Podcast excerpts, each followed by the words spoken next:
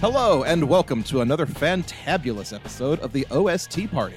This is a movie soundtrack podcast where movie fans and music fans come together and have a rockin' good time talking about all of your favorite movie soundtracks. Hi, my name's Joseph Wade. I'll be your host for this evening. Here with me tonight is my lovely and belligerent co-host Libby Cudmore. Libby, welcome back. Yes, it's good to it's good to be back. Um, and we have some guests today, which is exciting. Gentlemen, identify yourself. Oh, well, or, or rather, I'll I'll introduce them. Uh, Niall and Dwayne from uh, the Secret of the Sailor Madness podcast, our our friends from across the pond, are here to discuss this week's soundtrack. Gentlemen, how are you today, tonight, this evening? middling to fair, but all the better for talking to you folks. Yeah, I'm grand. So, Oh, don't yeah, you flatter We're- us.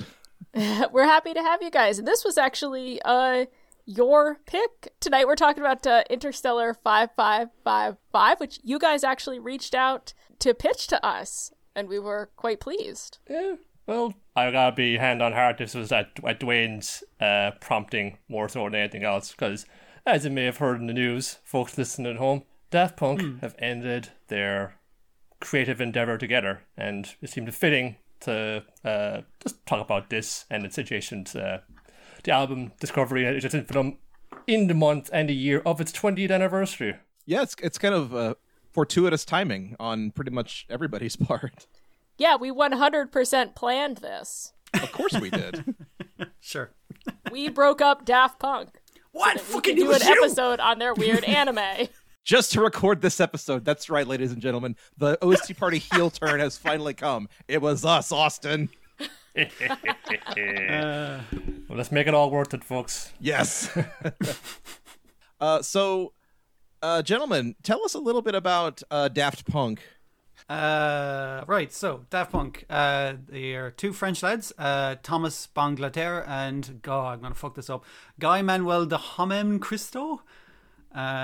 Too many names, needs to shorten it. Uh, but they decided, you know it's easier than being fucking music producers? Uh, dressing up as robots and being music producers. So, um, it, it worked out for them for their, a considerable amount of years. Um, yep, they've put out, how many albums is it? Like, uh, Let's see, Homework, Discovery, Human After All, and Random Random Access Memories. It's kind of four big ones. There are a couple of uh, ones with remixes and so forth. And, Uh, and you know. got the Tron Legacy thing, which is another. Oh, uh, of course, of course. Yeah, yeah. Um, but uh, besides, like, which it seems like a small amount of albums for the amount of time they've been around, but for the most part, like, um, a lot of their stuff would, would have been like, like you said, now like remixes, uh, live shows, and remixes at live shows, that kind of thing.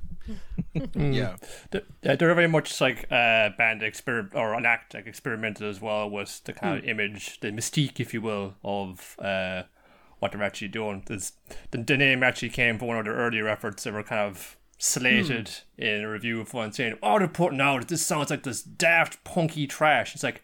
That's a pretty nifty name right there. I suppose they're kind of embracing the, their critique and just running with it. Yeah, Um, yeah. It's it's the Led Zeppelin method of take the insult, make it your name. Yeah.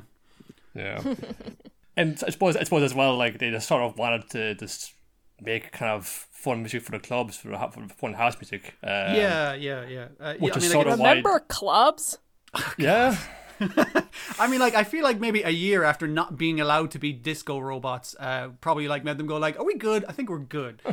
Um, Well, they I mean, like, man, even though they wearing knew. a full helmet is probably like the best way to enjoy house music. Probably, I don't know. It's also the best way to like navigate a, a, a COVID nineteen world, but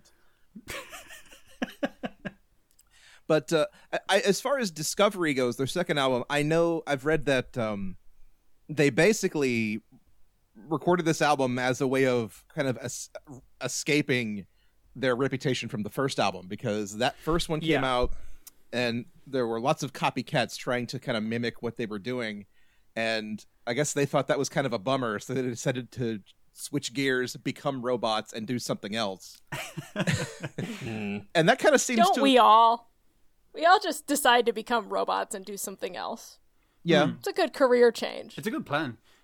Yeah, so the impetus for it was the felt with, with homework. It felt just like that, like homework. They were kind of just putting it out, uh, and it was like the most efficient, the most like honed um, music that would sort of fit this the kind of scene of, of the clubs and all of the energies at, at the time. But they kind of do something a bit more kind of playful, a bit, kind of, a bit more kind of messing around. So that's that's that's how what that's kind of where they adopted the the robot personas, um, just so they could kind of just kind of a bit more freedom to mess around with us because there'd be less, I suppose, uh, people looking into like, well, who, kind of associating it. Oh, who's this this jabroni? Von? He's just making music. um, It's also the smart that? thing of wearing masks because, like, they, they did that in a few of the press stuff. They didn't have the robot uh, versions at, uh, by the time they were doing homework. They were using other masks and stuff. But uh, it's a real good way to be in the public eye and be a, a famous person, and also be able to take that the fuck off and just go down the shops when you Exactly. want exactly Um, it's very like it's just like, oh yeah, that's that's fairly handy. All right. Yeah. And that kind of let them focus then on doing Discovery, which was uh, for them, they were feeling very nostalgic, to kind of thinking back to their childhood days. Just wanted to like make music just to kind of play around with and to kind of just mess around with and put on a persona, kind of give us the freedom to do that. We can, because we can just make what we want without, uh, with less fear or risk or having to pay attention to what people might be detracting us. Like, certainly it didn't didn't work entirely because then they got compared to Kraftwerk who were doing the robot Yeah. thing like like decades before. It's like they were doing it better and they went all the way because they were actually doing the thing where they were robots programmed to make an electronic music, whereas Daft Punk we- they seem a bit more kind of kitschy, they seem a bit more I don't know, a bit too mainstream, man. We already know about the European music robots. Give us something new. Uh, but yeah, like you said, they were trying to do the nostalgia thing and kind of looking back to their childhood and their influences, uh, kind of visual influences, kind of thing. And obviously, when you're French, uh, you tend to go towards your anime French uh, collaborations, which uh, kind of got. I, I assume they went to Leiji Matsumoto because they were big fans of his work from way back. Oh, for Wait, real. is there is like French anime? Is that a thing? Oh, is yeah, that for like sure. a lot? Really? That's Ooh, been that's man. been there from ages. Like I, I only saw like Ulysses thirty one because I was seeing the English dub of the French dub of the anime, basically. I Um, did not know that. Yeah, I mean, like cartoons are like a completely different fucking ballpark on mainland Europe. Like the comics obviously do very well. Like there's no one in France or Belgium and kind of thing who wouldn't consider themselves at least familiar with, if not a fan of Tintin, that kind of thing. Oh, of hmm. course. Right, and then also Well- also you've got like um like Lupin the Third, which is like a huge, Of course. decade spanning hmm. franchise oh, based yeah. on like a French you know character ported Yeah, over to yeah. So like it's yeah, it all kind of mixes together. I did not know hmm. that. Don't forget as well that anime itself is some sort- it's, it's kind of a, it's it's a French loan word to the Japanese language, so it's a very kind of circuitous thing. Mm-hmm, mm-hmm. See, this is why we ah. had you guys on the show. I, I love this. I love that. Yes, this is so educational. So Yeah. having pulled all that together with Discovery, then Daft Punk decided that the be- I guess the best way to market the film, the best way to get the film out there is to have an accompanying uh, anime feature to go along with it, right? Yeah, because when they got thinking uh, to you know back to the cartoons they watched, and as well as held true for a lot of people in France who've been watching the same cartoons as well when they were Yeah, kids yeah. Uh, back in the mid seventies and into early eighties, Hmm. and big when things on there that were really like influential and there would have been to was it of, of, of Leiji Matsumoto, who had a big um, he's like a a well revered regarded figure in anime and manga circles. He's like he's a manga artist, uh, and he was basically what was on tape. Tell you tell you what was the last time he worked on. So things like Space Pirate Captain Harlock, about a cool space pirate dude. Uh, they would have seen uh, Space Battle Yamato, which would have been um, put into English in the English speaking as a Star Blazers. Uh, Basically, lots of things was uh, very romantic stuff of like old kind of uh, kind of shi- oh, not just spaceships, literally like old ships in space. Like the Yamato itself was like the World War II era battleship that was sunk, but now it's been refitted as like a spaceship to go and like uh, save save the planet Earth instead.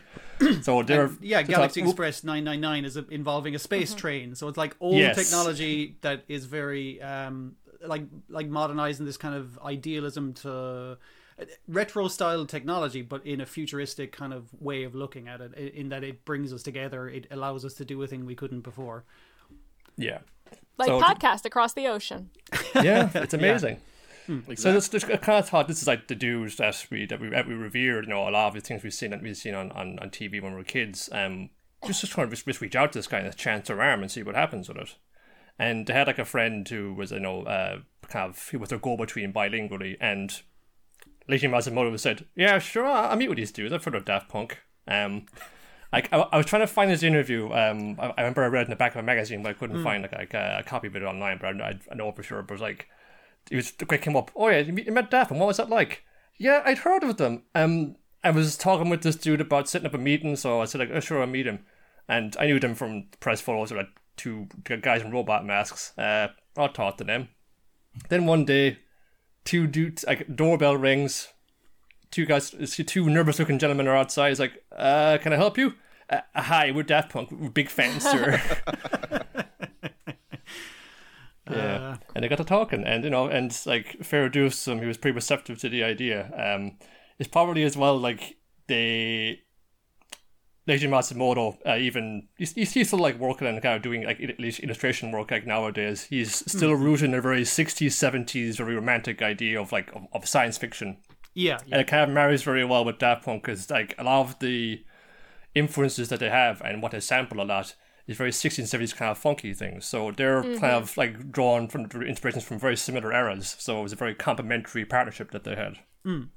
And it, it does the final product it does really work it really evokes kind of a, a 70s feel both like the disco style music and just the, the style of the anime like it knowing it comes from the 2000s uh, uh, if you didn't know it came from the 2000s rather it, you would think this was like an old school anime for sure Yeah, that's actually what um, what my husband Ian said when he came in the room. He's like, "This looks like it's from the '80s.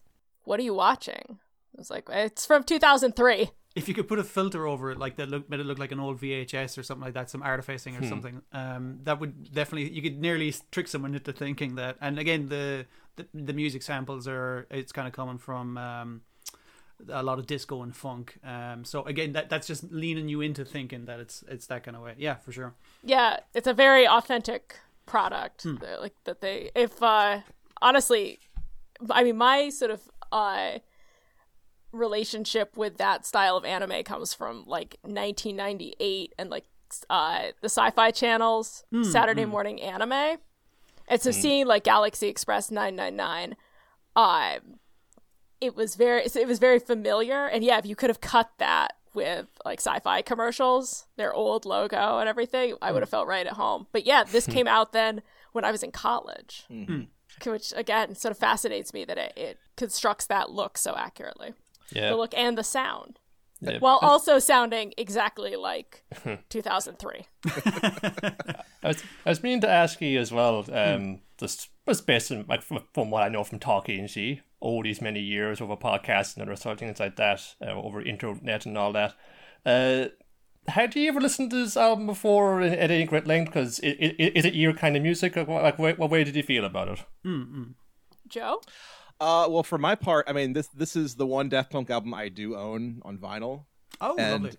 I, I this is one I will frequently put on when I'm doing housework. Like just today, I was listening to this when I was out in the garden planting uh, vegetables. So it's it's one that I, I I kind of frequently go to, but it's also one that I definitely can just zone out and work to because a lot of the music's very loopy and repetitive. And yeah, I I like Daft Punk, but I'm more kind of a casual fan. Like I know a lot of the hits and I'm a fan of those, but otherwise I have never really delved that far into it. Libby, what about you?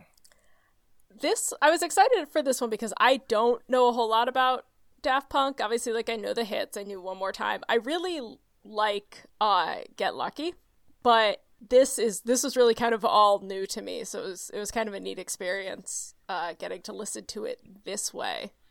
Um it's I'm just gonna come out and say it right now. It's not my thing.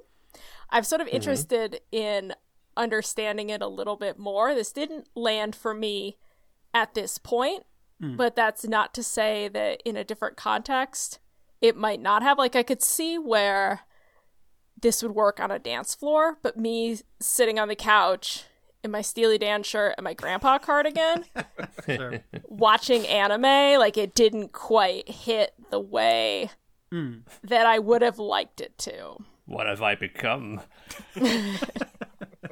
but there was there was some stuff that I, I actually really did enjoy. So, um, I Joe, I like what you said about it being like sort of housework music. Like, From homework to housework.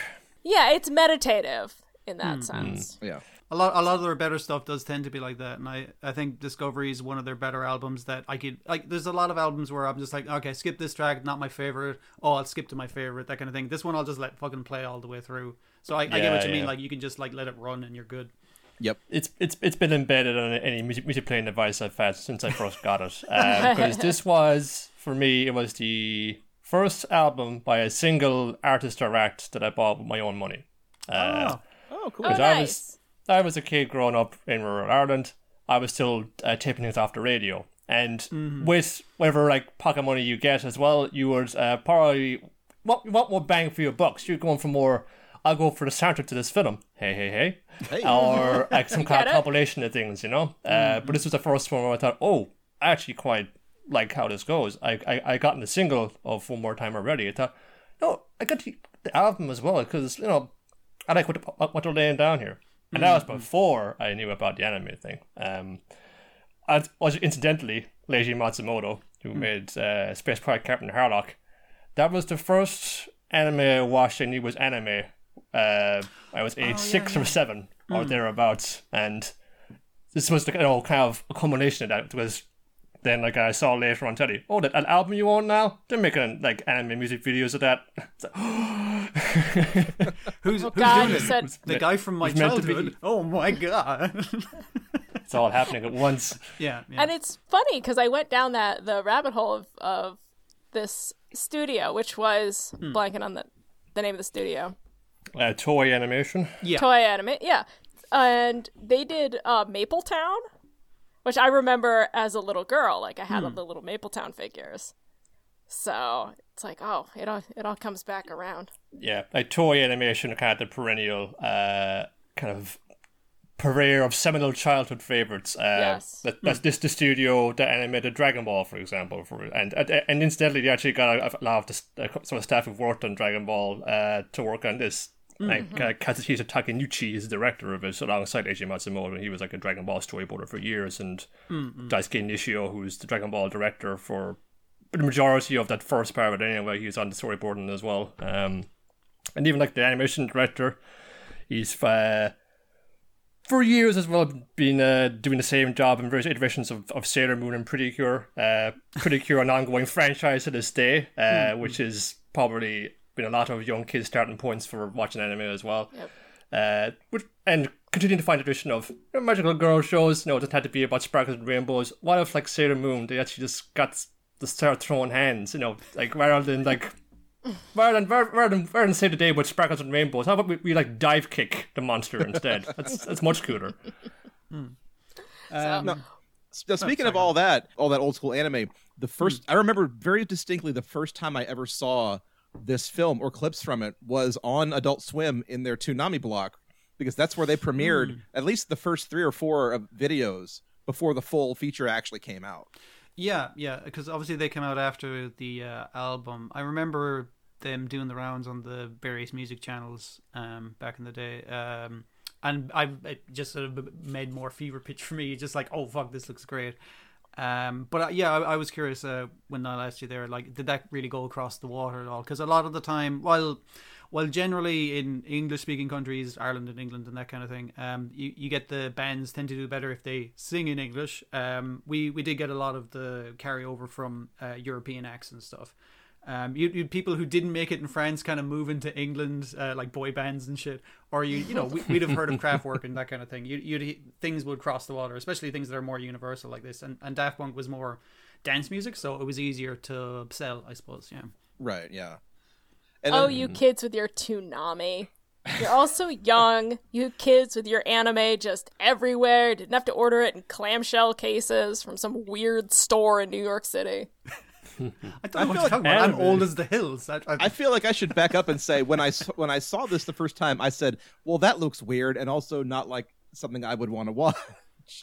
And it wasn't Ah, until okay. much much later when I actually got into into Daft Punk and animation in general that I was kind of like, "Okay, I'll give this a try now." but I I just, just watched it today. This is brand new for me. See, when like this was coming out, like uh, I would have been in. Well, I- I was in college at this stage. Yeah, yeah. Um, so Okay. like the, and I was going to art college as well. So I'd watch those those music videos of like Chris Cunningham and Michel Gondry, and seen their their videos collaborations with Daft Punk. It's one of the few times I remember them being in interviews helmetless, uh, that kind of thing. Um, so yeah, no, it was it was fun to kind of uh, see them do something completely mad, and that that's been like a lot of their fucking shit. Um, just just trying something completely different each album, or if not completely different, then uh, a significant departure from the last album. right, right. All right. Well, should Well- we get into it? We should get into it, but before we do, and I, I feel like everybody is like tensing up in horror. I do have some billboarding school for you. I was I was gonna ask you. I love billboarding school. Uh, so Discovery, which Interstella 5555 is based on, the album was released March 12th, 2001. It entered the charts uh, March 31st, the, the U.S. Billboard charts, I mean. March 31st, 2001 at number 44. The number one album that week was Shaggy's Hot Shot album. Oh boy. Yeah. Uh, uh, the top soundtrack at number 13 was the soundtrack to Oh Brother, Where Art Thou? So, Hell yeah. Oh no, that's wow. good. Yeah, fair enough. that, uh, America was all dues. about that that old timey Southern uh, sound. Um, this this album fell off the charts, you know, slowly after 15 weeks. Like it was at its peak at 44, slowly fell off the charts in, in July. Uh, July 14th, when the number one album was Alicia Keys' "Songs in A Minor." Top soundtrack that week was Moulin Rouge at number seven. Ooh, oh, a chill just went through my body.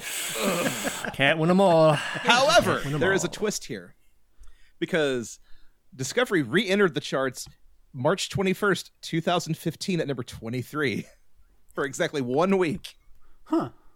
Why was that? Uh that was 2 years after uh Random Access Memories, so I think people just finally got into Daft Punk all of a sudden. For one week. For exactly 1 week. We all thought we're all gonna get into Daft Punk and then realized this isn't for me. yeah. Well, apparently a lot of people did cuz it hit 23 and then the next week it was gone. Bizarre. But that week, the number one album was Kelly Clarkson's Piece by Piece, and the top Yikes. soundtrack at number two was Fifty Shades of Grey. Oh well, Danny Elfman did that one, so that's cool. Uh, okay, Yes. uh, sure, I'll I'll let you have that one. Hey, Danny Elfman getting work is fine by me. We all gotta eat, right? That's fair. Sure. That's fair. Yeah. I was trying to check on my end for any kind of numbers. I, I could really get the UK charts.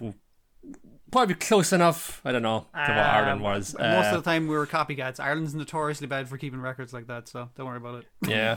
Uh, Discovery got as far as uh, as number two in there and stayed there for two weeks before it kind started trickling down. It was held there uh, for, for a number of times by the album Songbird by Eva Cassidy. Ooh, But it was an impressive yeah. feat since seeing as she had died in 1998.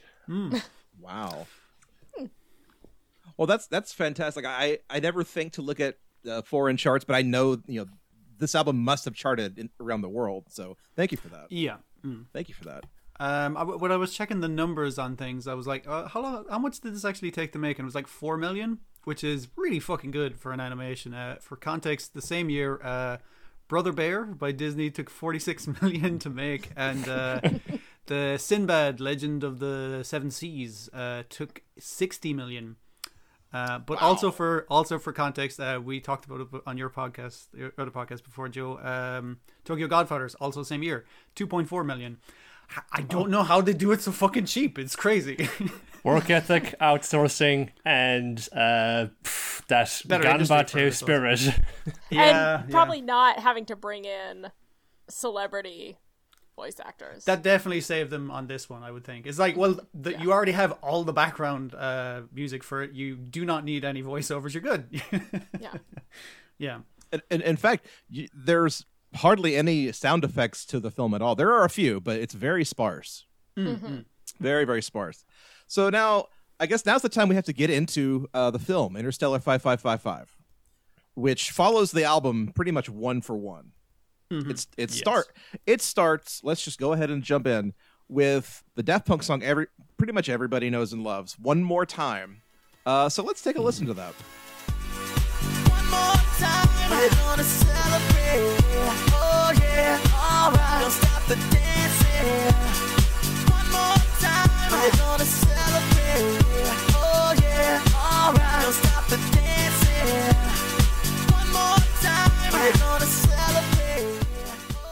celebrate. before we said it, you all were already kind of singing it in your head.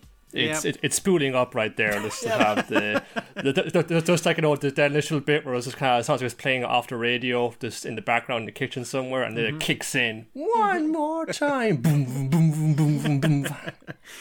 Uh, yeah, and this was one of the um, the ones that was released as a I, not not so much a single, but as a music video. Uh, this was one of the ones doing the rounds, and uh, if they ain't going to catch you on this one, then I don't know what the fuck they're going to do. Yeah. Yeah. Did you ever see or remember the old music video? It was kind of placeholder one they had for this. Uh, Because No. I was really into this song when Hmm. I just from hearing it, uh, but that was before any anime or Leiji Matsumoto was was in, in the picture at all. Hmm, Uh, it was just sort of like you know, oh, it's like kind of swirling Technicolor graphics going on. It's like, oh, it, it looks kind of cool to watch, but the song is where it's at. And like a I'm into it. screensaver. something like that. Yeah, like a robot would have. But um, yeah, this song, I my sort of introduction to this, I think was probably yeah, just hearing it around. But I remember there was a Saturday Night Live bit, I think, where I'm probably gonna botch this, but it's this weird, vague memory of a skit where Jimmy Fallon played a DJ that only played this song just like 37 times in a row at a party. And so that's what I always think of when I hear this song, which is unfortunate because I hate Jimmy Fallon. But yeah, this mm. one is very, very catchy and accessible, and it's not its fault. It has a little bit of like a uh, frat bro guy named Chad vibe going for it. That's frat bro guy named Chad's fault mm. for playing it mm. too much. I mean, the, the title lends itself to endless repeats, right? One more time. Oh, Just oh, the, yeah, the forgot. audience to wants it. No, those are the lyrics. this was this was like absolute gold or you know a song is is like really hit it big when you hear it used for the for uh, put over at the promos uh, for TV on, on TV channels when they're like doing promos for their own content. And this was this is this first choice every time for a couple of years after the fact. Because any promo for anything? Is like one one more time. It's like yes we're showing this uh, repeat of uh, license to kill one more time how does it relate to James Bond I don't know it's a cool song right That's amazing. Sunday at nine That's the craziest thing. Um, for me, because this is playing the band, which is unnamed at this point, is playing it for a packed house of aliens. Um, that's gonna be me when I get vaccinated. You're gonna go blue. I feel like you should check with your doctor if you go blue. That's not normal. Do uh, not inject silver it. directly into the bloodstream. No, I am absolutely going to the first live show. I don't care what it is. I don't care if it's some guy named Chad playing this song 37 times in a row at a party. I just need to be out. No, I don't blame you a uh. bit. Like that's exactly where I want to be. Yeah, it's like aspirational at this point. Like, look at all those people unmasked, dancing.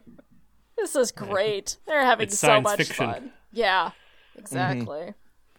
But yeah, we're we're on an alien planet with a huge concert going on. Everybody's loving it. Everybody's having a great time. The music is bumping, and then uh, I don't even know how to describe them. Some terrorist henchmen terrorist henchmen storm the concert and kidnap the band, knocking them out with sleeping gas.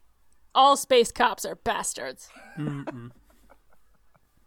Uh, the, the the guitarist gets away, but not for long, and then the entire band is taken onto a spacecraft and abducted, and all this plays out to the tune of "Aerodynamic." Let's take a listen.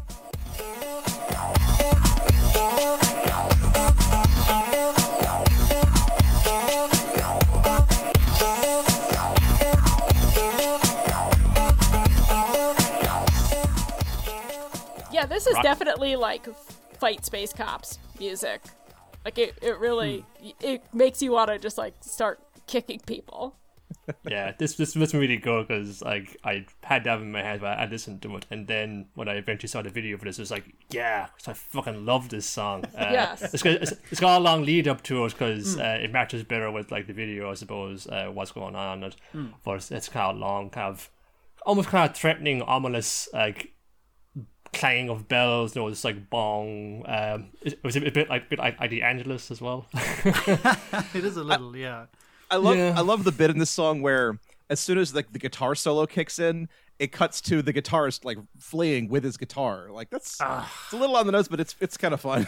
There- There's some Yeah. bits He's of this just like works, fucking like, doing you- scissor kicks if one take out the dudes who are chasing him. Uh, he's getting out of there. Yeah, Um, they yeah. don't have names as well, by the way. Uh, all of the band members. Yeah, I Um, think it's only the names they're kind of given later, but um, yeah, the, the one thing that kind of like nearly bugs me, uh, where the, you can see some of the animation is sped up or slowed down, or they use like a re uh, uh, retake Yeah. or whatever that kind of thing of um I I think to fit better with the music, but it fits so fucking well with the music. Like uh yeah, it's it's nearly like the music was made for it or the animation was made for it, which is both, true of both to some extent. Yeah. Yeah. Um, and, and it's another thing this album does very nicely. Where and it, it's for like a dance floor. It's for a dance floor. You just play it fucking straight. Um, the you get the opening one, which is like it's got good energy, but it's got like a like a slow, steady rhythm. Whereas this one gets like very fast and very rocky, very quick, and uh, fo- preceded by like another song to slow down, get your energy back, and then another high energy song. Yeah, Yeah. Well, there's, there's, there's- there's a big, like, there's a big breakdown in, in, in the latter half of this, where like the, the guitar shredding gets put down. It it's, uh, comes a bit more kind of synthy, a bit more kind of spacey sounding. As accompanied there as like they've uh, whisking up the, the band and their instruments, very important, uh, up onto the space spacecraft. Mm, mm. And this one definitely shows how willing they are to really dig into their record collections because this pulls from uh, Oh, a, yeah, like a yeah. funk groove as opposed to mm. just like sort of your classic uh sort of disco sampling. Um I really like the church bells because they sort of break it up into story elements, yeah, yeah. which I I dig the especially cuz so much of this as as we'll talk about later seems like it's just very repetitive. Um but this one definitely breaks it up into these individual movements. and, and to get to the point where like like um like you guys said it's it's hard to tell which came first the story or the music but it it really works to tell a story when they break it up that way it actually enhances the, the music and enhances the film together i, I, I Yeah. you're right i kind of love that i love that one more time ends with that church bell even just mm-hmm. hearing it out of context it's like oh geez that's that kind of changes the context of the song a little bit Yeah, it's Yeah. very Well, did- ominous. Mm-hmm. Well, the advantage they have here, I'm not sure how much this holds for any like feature film that gets made. I presume like there's probably some soundtrack that got laid down, but the rest might come along later. Especially if you're going like we we haven't, haven't got an artist signed on yet, but this is we have everything. All the soundtrack is, is laid out, so you can just animate the story we're going to give you, which is a fairly simple, straightforward story, which which works for the purpose of the album. You just kind of just stew in it and enjoy it. But then everything you can make, you can animate this, and it goes. It, it should complement what's going on on screen with all the music uh, completely well. It should be the, the perfect accompaniment to it. So they have like a real advantage going into this already. Right, yeah. And then, uh, so aerodynamic leads us into the next song, which cuts away from the action for a completely different uh, interlude. Let's go to Digital Love. Last night I had a dream about you. In this dream, I'm dancing right beside you, and it looked like everyone was having fun. The kind of feeling I waited so long. Don't stop, come a little closer. Oh, this one really revved my engine because it had that real yacht groove. Yeah, Like oh, it's it's, it's it's not quite the doobie bounce, but it's it's edging up close. I'd have to check the Yachtski scale from uh, our friends over at the Beyond Yacht Rock podcast to see if this one was ever submitted and whether this counts as yacht rock. Because I could you could make a pretty good argument that it might. yeah, it's there is like a whole 80s fantasy going on here because the distress call has been sent out by the inept inept planetary security control uh, to, their, to their main man shep who is out in space he's waxing the spaceship his spaceship is a, is a, is a gibson flying v guitar but you know supersized and he's That's, jamming that's along one of the to- coolest fucking spaceships in fiction. You cannot fucking convince me otherwise. no, It's it pretty rad. absolutely is. Uh, last week on Record Saturday, I played uh, the Hold Steady Thrashing Through the Passion, and there's a line in Denver Haircut um, on a spaceship same, shaped like a Gibson Marauder. So I, I thought of that, like again with the flying guitar spaceships. Yeah, he's just in his ship. He's on his, his spacesuit. He's waxing down his sweet Gibson Flying V uh, spaceship, and he's just jamming along to what I presume was like the, the last hit single by uh, I guess, I guess we can call them the Crescendolls, even though I think that's that's the name they get given when they arrive on Earth. But let's just say for I mean, like, posterity, that's what the band is called. The only reason we know Shep's name because nobody fucking talks in this um, is because like Yes. that's his name that's given in a character thing. It's not written anywhere at any stage. It's just like, well, we have to call them something. But um, yeah, um, I like I one of the like I I love the the f- first two sequences. You got kind of got that set up and the the planet wide dance party. That's great. You get the guys attacking. That looks really cool and actiony. But I, I love a lot of the motions in this, like the, the subtlety that he's kind of like he he closes the airlock with like his foot, and he just like tapping the buttons without looking, uh, and that kind of stuff. It was just like it, everything's very chill, and then he kind of like hangs back in his fucking cool 70s bedroom that he has in his flying spaceship guitar. I was like, all of that's just like, ah, this is fucking great. But it felt it felt very like a very aha moment uh, when he's, he's, he's kind of, he's, he's kind of like dozes off in the bed and the poster he's got hanging of Stella, uh, the female bassist of, of the band, uh, is hanging above his bed. He's just kind of nodding off, and then she comes out of the poster and drags him into their wonderful fantasy world. Which Just is- one dancing around, petals are blowing in the breeze. He's loving this, and just before he goes in for the smooch, beep beep, distress signal. Oh man. Yeah, I love how before he love before before he rushes out to the dancer, he he pokes at the post and makes sure was that real? I don't know. it's weird though because like there's that part of me that's like, oh cool, a stalker. Like good, Yeah, she's gonna get kind of. rescued by a guy who's obsessed with her. Like I don't know, it just it's it's I, can't I, think it, can't like, quite explain it, but it like Yeah, it, it yeah, I- I- I weirdly get made me uncomfortable.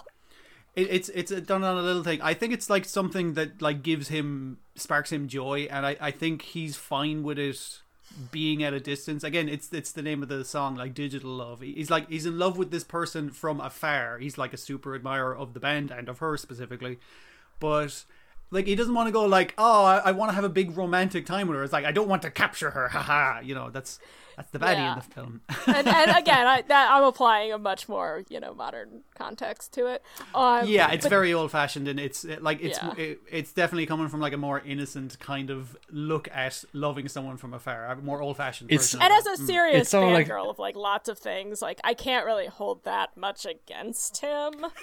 So like, What, you who haven't am done I to that? judge? while you're waxing your spaceship Yes. Yeah, like like Shep certainly strikes me as he's just this like uh fairly harmless enough uh, slob. He might be like a cool space pilot who's gonna like uh, rescue their asses from the bind that they're in.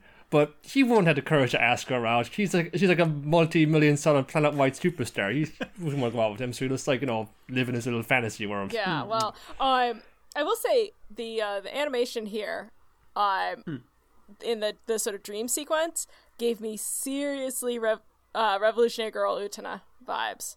Oh, for real? Yeah, yeah. yeah. It's the gauzy, you know, kind of hazy, uh, Mm. rose scented love. Which I was all about.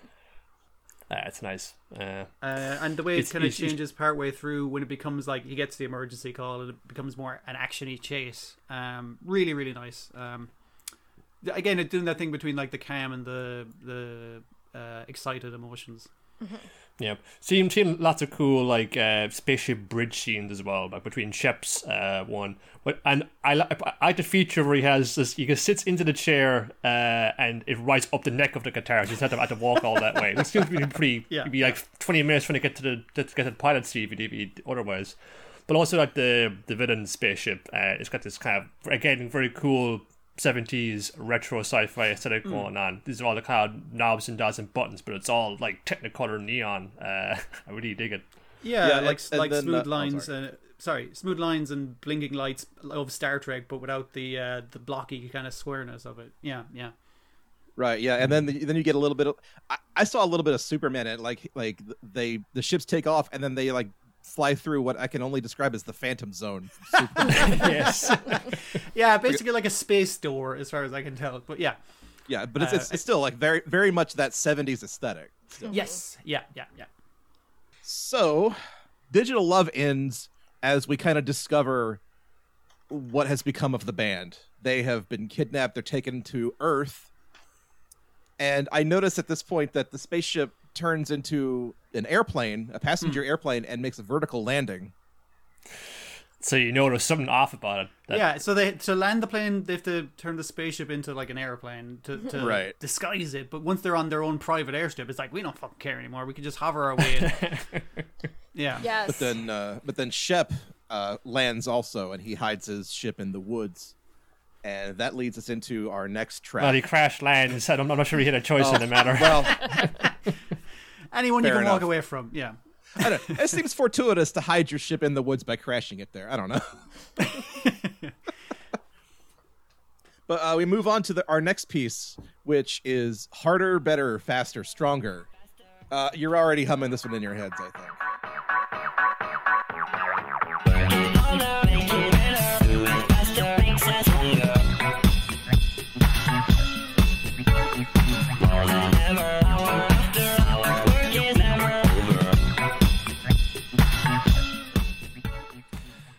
This is you out in the garden now. Uh, it's like, come on, gotta plant these, put these seeds in. Harder, better, faster, stronger. Exactly. You would be Yes. a crop fine crop of, of, of chilies me. and carrots and coriander and garlic, everything. like Oh, uh, Very much so.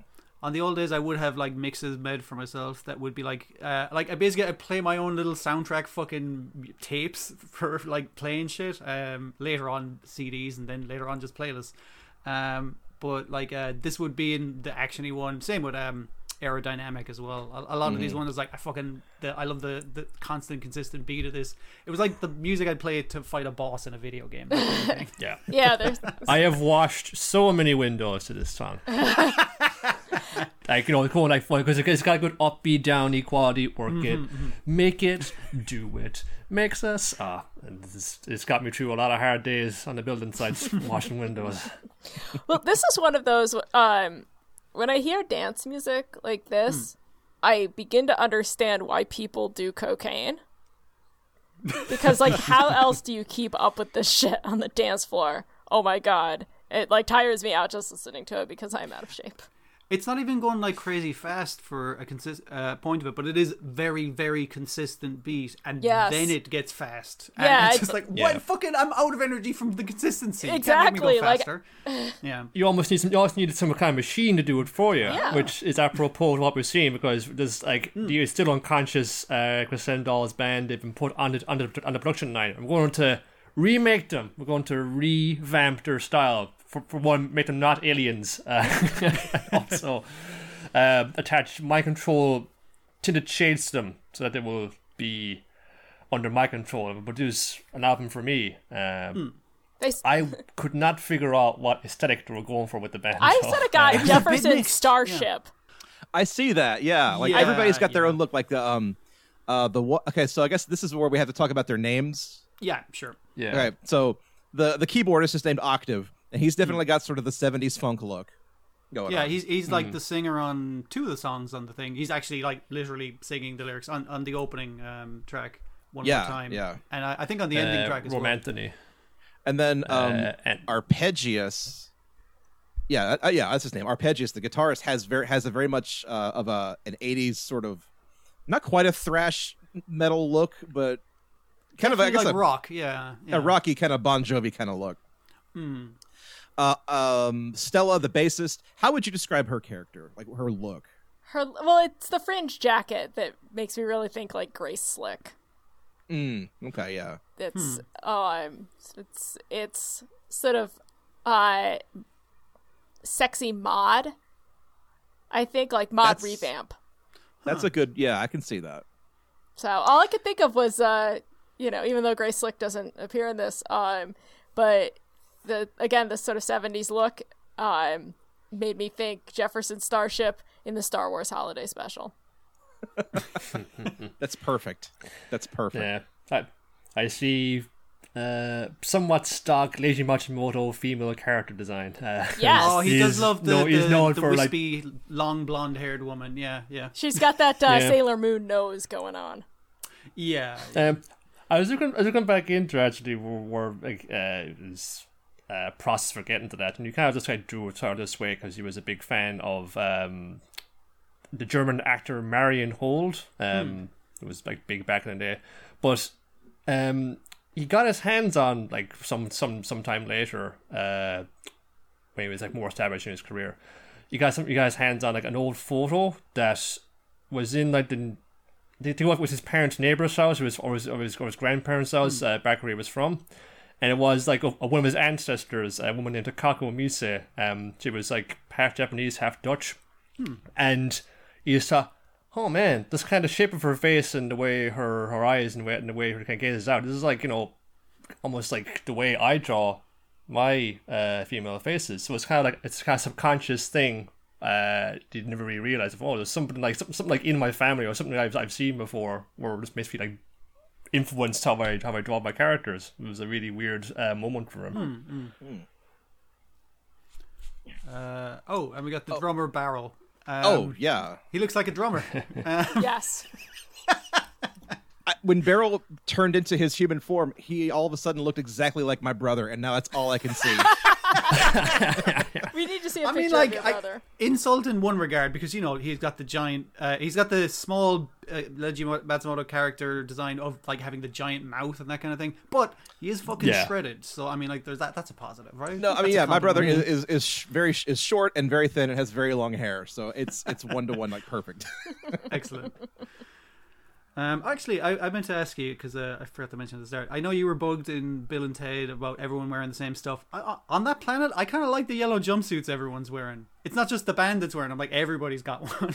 No. Everyone is uh, old and young of any age, and also like you know that's you know this is a cool band because uh, there are four quadrant hits. Um, we've got as well as like you know um, teenagers and young, young adults and um, mid twenties people in the disco. Yeah. Also some kids at that concert they were clapping away, and then the old folks are watching it at home as well. They're boogieing in their, in their sitting room to it as well. yeah, Um, I do like Well, I- I know jumpsuits, it's like- but you will pry my dr- my wiggle dresses out of my cold dead hand. Well, you're you're at least allowed to customize anything above the neck because Yeah. everybody has their own different their own individual kind. Like Oh. maybe a, a headband or your hairstyle is different. Anything above the neck you can customize however oh, you want. fabulous! Stella's got the the heart shaped um, cut into her thing to show a little more flesh. But yeah, This is the future liberals want. I know it's pretty funky. I'm fine. I'm, I'm It with must it. be I'm okay with this. Yeah, I mean, like I'm gonna look like fucking ass in a skin tight jumpsuit, but fuck it, I'll I'll go with Fa- it. fashion's gone to hell, but you know we have world peace and funky beats, so it's a fair trade off, I think. yeah, it's, it's a wash in the end, really. uh, so yeah, the band gets uh, pre-packaged to become the next big thing in the music scene. And he even does like a very early deep fake of like editing. Like he already has the music video from the, their planet, and he's just gonna like I'm just gonna fucking overlay the new fashion and the new uh, skin tones I've given everyone to make it look like they're Earthlings. Yeah. Yeah, Yeah, and, and do the same to their to their childhood memories as well. Oh, that was fucked. Yeah. Yeah, they put them on mini You're on a space scooter? No, regular scooter. Ha ha ha. Next, uh, we get to see them. We get the uh, the montage of them playing round the world. This is uh, Crescendolls, which is their the, the band's new name. Let's go to a clip.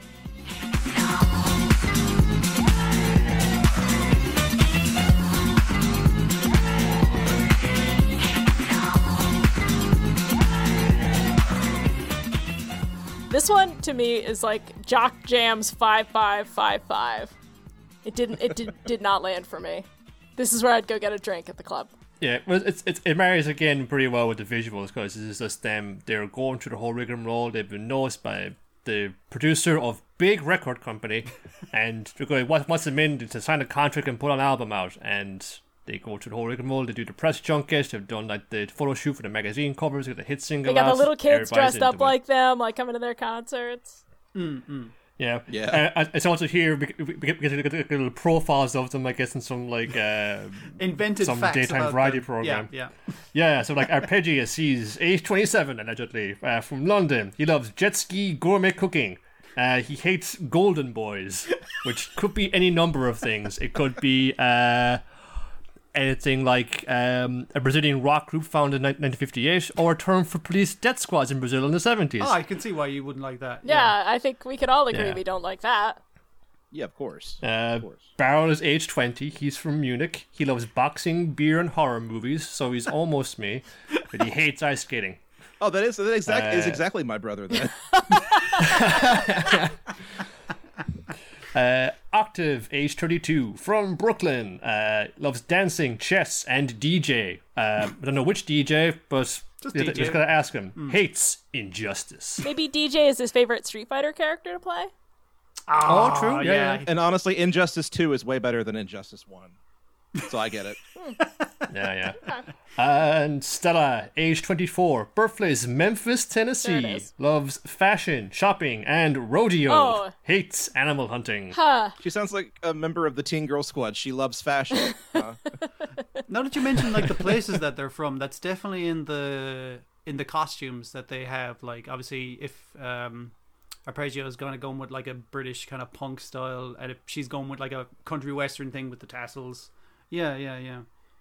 that, yeah, that makes a lot of sense, actually. Huh. Yeah. Um. I, I, I like the theme of the song. I, I actually I, I like the song a bunch. It's not my favorite on the album, but um I the it's got that constant like beat that is very mechanical. Like- In like the last one where Harder, Better, Faster, Stronger was very much so like the assembly line and that it did that rhythm to the crafting the band and crafting the fake band. Uh, but Crescendolls is like this mechanical process of going to the press junket. But you have that kind of like the the kind of "I'll get it on," like, uh, and that's merely like the the public's reaction to it. Like they're it's a mechanically made band. It's p- packaging process, but it's hitting with the public, and you have that kind of like They've life been- to it. That's They've been Can, they've been designed uh, to just to hit everyone because you Yeah. it's, it, it, it's it's a, it's a fun video to kind of pause and then screen cap through. Uh, we see him like Yeah, rocking yeah, yeah. all over the world. It's been broadcast. broadcasted. There's Paris loves him, New York loves him. Hawaii or somewhere in the Caribbean loves him or something like that. um, and you see him climbing the charts as well. Hmm, You know, they kind of rocket up in there, climbing from number seven to number two, uh, beating out Lover Boy by Hillbilly Crystal, who falls to number three. And did you notice what number one was on the charts at that point? Uh, High in Something by Mel Bean Brooks. It's got to be High Anxiety, which is a Mel Brooks film. That is a very strange Ah, reference right. to make. that's beautiful. Take that to billboarding school. Hell yeah. yeah. I mean, that's a real gamble for uh, what's our villain's name? Uh, Ooh, Earl de Darkwood. I think like Mr. Yes, Darkwood so- is his current like thing. Yeah, yeah. Yeah, so for Mr. Darkwood, can you imagine going to the lengths to kidnap a band, spray paint their skin, erase their memories, and then it like flopped? No, no, he, he he scouted these guys beforehand. It's like they're popular all over this planet, therefore I can make them popular all over the world. I guess, but that's a real chance you're taking. I I don't know if in this climate I would take that that gamble. And yet he still couldn't beat Mel Brooks. yeah, exactly. Like I don't. He was waiting for the right opportunity to strike. What's the easiest thing to get out of the number one slot? Well, we find out later that he's been running this scam for quite a long time, so uh, he probably knows what he's doing. I know, but I imagine that there are also bands that like he thought this is going to be the next big thing, and people were like, "Nah." Nah. There's a lot of war stories So- about that kind of thing. Yeah. Yeah, I mean, you know, there's always always the rip-off artist. So for every Backstreet Boys, there's always 98 Degrees. That's true.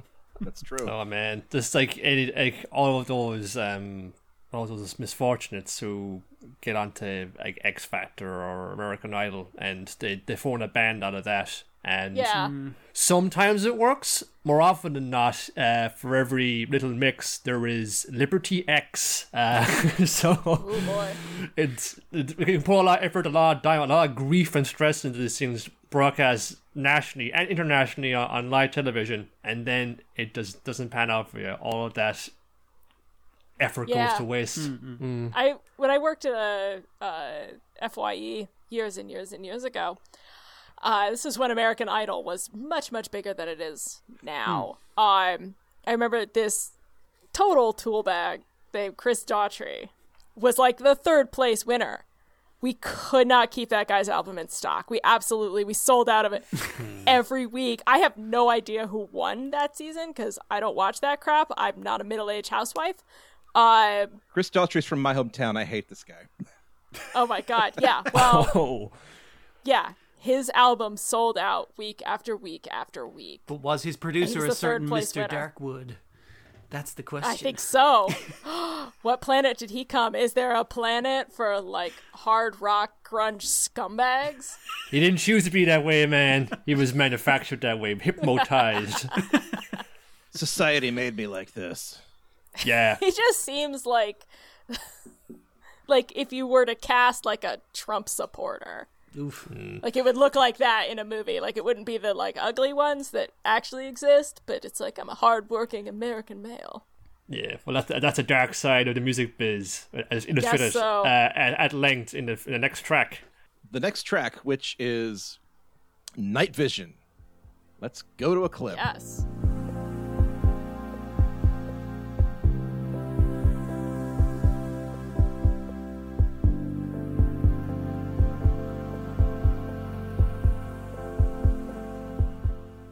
Now, the one way to look at this is deranged fan stalks girl.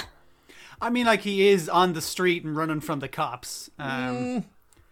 I think it's more so he doesn't want to be an alien found on planet Earth, which is a little different. Oh, well, yeah. Yeah, But he's like staring at her. It's like, is this free Britney? like, out of context, if you just saw this video, like with nothing else around it, well, to be fair, it is on like a, a hundred foot wide uh, TV screen in the middle of the city. You can't quite miss it, can you? yeah, but it's just. Yeah, I mean, like, but if you just watch this and not the rest of the film, you don't get the context that she's been literally whitewashed. Um, Yeah, it- the- he's very frustrated with this. Yeah, and he's he wants to save her. He's been asked to save her. He's been hired, but He's the yeah, last line of defense looks like this- against kidnapping the the most popular music on the planet or something. Whatever his specific job title is. Yeah. But yeah, I, this one's really moody and atmospheric, Hmm. which is great because the band is just exhausted. They're just like signing like stacks and stacks and stacks of autographs, and even when they're tired, the uh, the guy like throws them back in to Hmm. to keep signing. Yeah. Yeah. Back to work. I want those cereal boxes filled. Yeah, it does a good job of kind of showing like that this is like, it's like it's not a, they enjoy the music, but when we see them in the prior tracks, they're not like smiling and singing and dancing along to it. It's very like Yeah, they they through the motions. Yeah, yeah they sort of look like the mechanical band at Chuck E. Cheese. Hmm. um, and this is kind of like the the toll it's having on them. Um, getting across the, Yeah. the hardness of it, and it's even like cutting to some like fucking cops hassling homeless people on the streets. It's like this planet fucking sucks. Our planet's way cooler. that's It does. We that's do. that's, this, that's a dystopia created by the horrors inflicted by the musical industrial complex. Yeah, well, That's th- that's this is uh, kind of the point where that theme kind of starts to come out in the film. Like, this is what what this actually is is a, a story about a band who is just chewed up and spat out by the music industry. Several bands, generations of bands who are, Right. This has happened to. Yeah, for sure. Yeah, and as well, like you know, a blind eye is almost being turned, you know, uh, to the problems that are going out in the real world because everyone is like s- s- all about this music right now. It's, it's just it feels like we're going to get this band and they're going to manufacture, we're going to like engineer them to be like the perfect musical act that everyone's going to love, which will distract them from everything that's going on. Like here, have your swill, you pigs, and yeah, bread and circuses. Meanwhile, meanwhile, cetera, our civil liberties are being eroded uh, as as as a concert is playing. Yeah, I've always sort of thought that uh, American Idol was set to distract from the Iraq War. Uh, a lot of stuff. well, it's So I a was kind of like secretly isn't believe that that it was like engineered to distract us from the horrors of war. like I, I've seen that theory on like a lot of things. Like today, we got huge fucking problems in the world, and yet people like start sniping at each other for what's essentially like bullshit. You know. I'm mm-hmm. really mad that Mr. Potato Head isn't fucking Mr. Potato Head. He's just Potato Head now, and it's like it's just bigger fucking fish to fry, my friend. When was the last time you thought of Potato Head outside of a Toy Story film? I'm going to say a long Yeah. time ago, if ever. Mm, mm. Yeah, nobody actually enjoys playing with Mr. Potato Head. It's a toy that like you have at your grandma's from when your parents were children. If you want to build something, Lego already exists. Let's have that instead. Mm. But I'm sure they'll cancel that at some point too. they already have Lego for a girl. No, you know, you know what I mean. Yeah, yeah, but th- that's what I mean. Like, like you're saying, they use this as a distraction to talk about real fucking issues of we should fix the world a little better, maybe.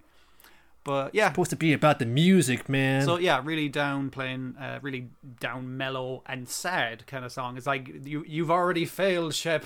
You you what can you possibly do to come back from this? And the answer is be a fucking superhero because um, that's the next track superheroes it's the big action number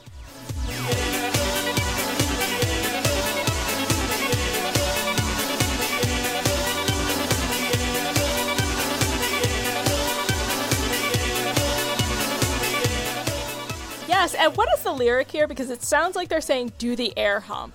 Is that a dance? It's um, I've I've I deliberated over this for years and years, and actually by listening closely this time, well, maybe I kind of knew it again, but it's something's in the air. I think is this the one that has the Barry Manilow This sample? is from. Uh, let me just check my list here. Who's been sleeping in my bed?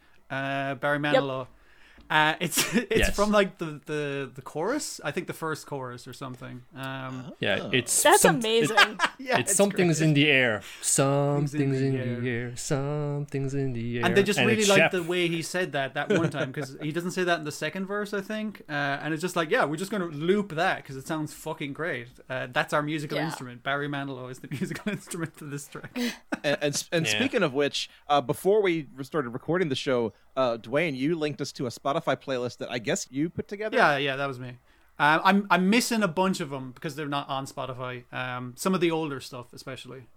Right, and I'm and I'm sure there's there's more out there, but it's it's as far as I can tell, fairly comprehensive of just uh, all of the major samples that this album really uses and keys in on. Yeah, Um, like we'll Yes. Put a link to that in the show notes because it's great. There's some of the, like bits where I think I stuck the Alan Parsons project, but they literally like take like a line out of that and like play it backwards and speed it up or whatever the fuck. It's like you can, it's barely recognizable. Um, Yeah. but yeah, there's a. I'm probably missing a fucking bunch off that list as well. To be fair. But there's there's lots of them there. Um, like they are just like a sample directly from the song themselves. But s- uh, some of the things they're using here, samples that they use, are they just listen to that that song and actually recreated it themselves individually with instruments Yeah. in in the studio. Uh, that's. I think there's I've. probably lots there that's not being uh, fully documented. Yeah, I have two versions of Cola Bottle Baby on that, and because I couldn't figure out, I was like, I'm listening to both of them, and both of these sound like they're the one they sampled, so I couldn't figure out. I was like, maybe they actually just fucking played the song.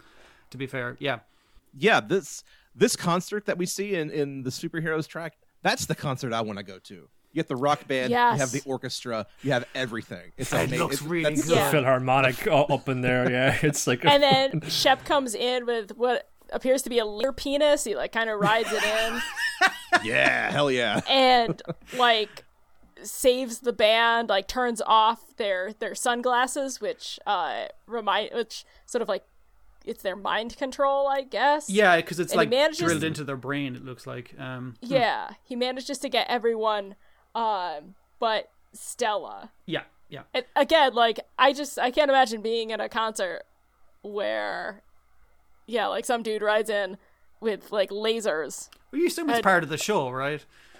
Oh yeah, that's like a Bill and Ted kind of concert. Yeah, it's I mean, amazing. they, they, they, got, they got the Philharmonic there. It's on a hill, which looks like it's going to have like a laser light show at some point. When as soon as as soon as the sun goes down a little more, I mean, like Shep Uh, jumps off a they think blimp what that's could happen hovering next. above it. Like, yeah, it's um, it, it's it's such a really nice uh, visual as well because it's it's basically like the reversal of um, uh, aerodynamic because that's like the the baddies are coming to take him, and this is like Shep one man fucking armying his way through this thing. and he very nearly does it too. So he, he gets all he gets all three of the the guys, but then still gets left behind. Um, Yeah, because Dark Darkwood steps in the way. Like he takes the the invisible s- frequency bullet. I don't know. and that was something we, we I forgot to mention. Like with the Philharmonic, Darkwood is the one uh, conducting the band. So he Yes. does put himself in Yeah. public on the side of the band. Yeah, yeah. Right. That's a bold move. Uh, but then there's a car chase that gets uh, underway where Darkhold's goo- Darkwood's goons go after Shep and the band. And I noticed at this point one of the goons looks very similar to Steven Seagal to the point where I think it's Steven Seagal. Yeah, I, I wouldn't Probably be fucking surprised because obviously, like later on when there's that fucking spectacular car crash, it's like, holy shit, Shep just killed that guy. It's like, no, no, he's a Terminator. Don't worry about it. So it's, it's like '80s '80s action movie guy references. It's like it's it's Terminator Steven Seagal. like Of course. yeah. Yeah.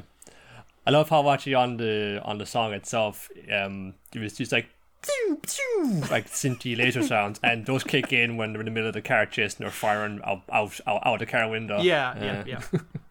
And the very last thing we see of this clip is that Shep is bleeding. He's bleeding Yes. gold. He's hit. No less. Yeah, um, which I think there is something in, in Greek mythology about the gods they, they bleed gold rather than red blood like mortals. So this is like somebody who descended from on high to like the savior to rescue uh, these guys from their plight, and uh, he's sitting his golden blood uh, to, to save you. It's, it's probably great. also Save humanity. Yeah, yeah. It, it, I I imagine it's also probably referenced with the uh, the stuff later on with the, with the golden records. Is like you're bleeding these artists dry just to just to make another one kind of thing. um, yeah. But obviously, that's actually a thing in, in reality as well. so That's Yeah. true. That's true. Uh, well, then let's let's move on to our next track, which is High Life.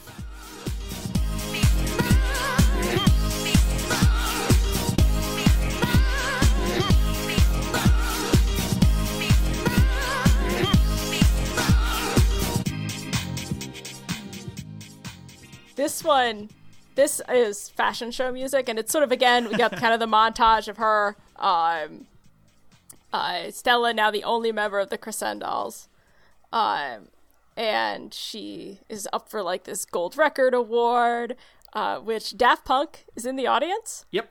and they lose. Yeah, I mean, yeah. they're they're, Oh, they're disappointed that they lose, but I mean, like, if you're going to lose, you might as well lose the Crescendolls. They're amazing. Yeah. Blackbirds were robbed. They were robbed. I think.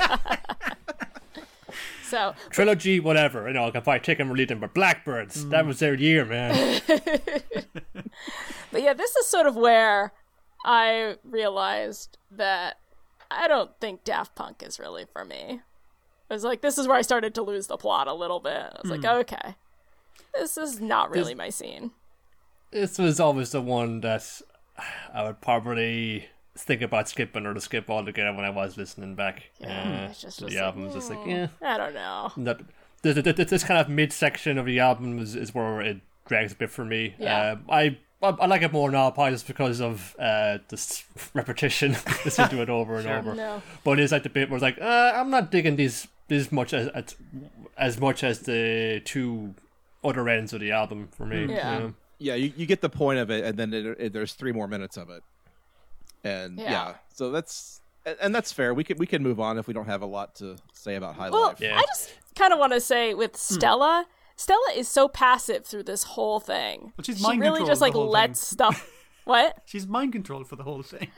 Still, but she's sort of the character we're supposed to be following, and yeah, yeah. she just kind of stands there staring like the whole time and it it kind of nauseates me to be honest it's it's it's a little bit disappointing because it's it's probably kind of two halves of of Leiji Matsumoto there because Yeah.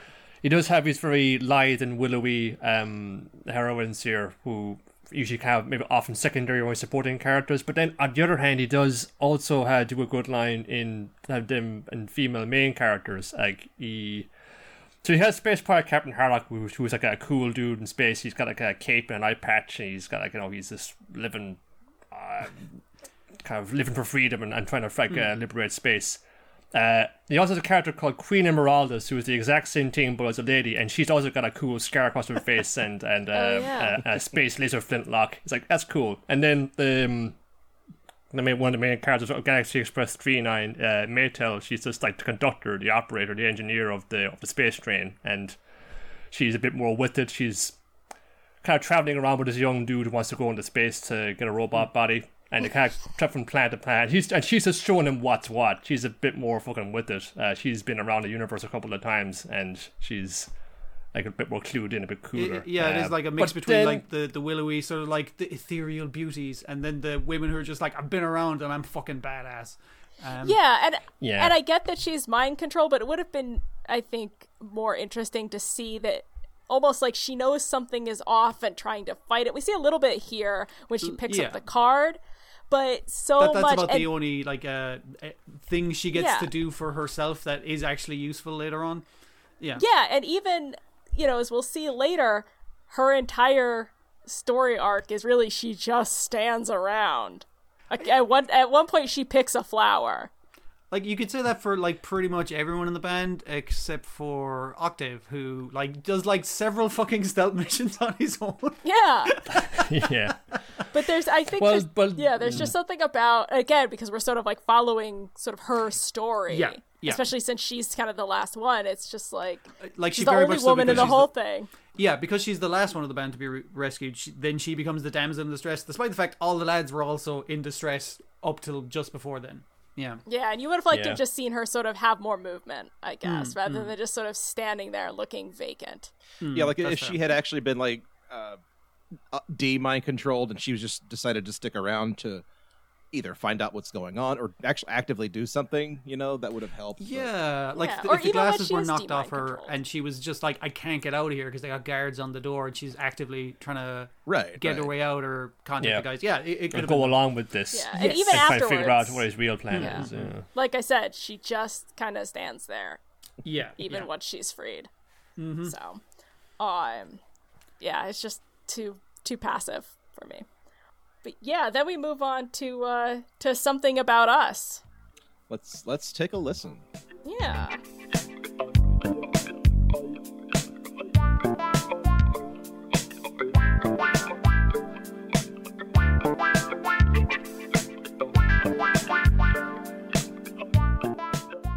This has got that digital smooth going on. Mm-hmm.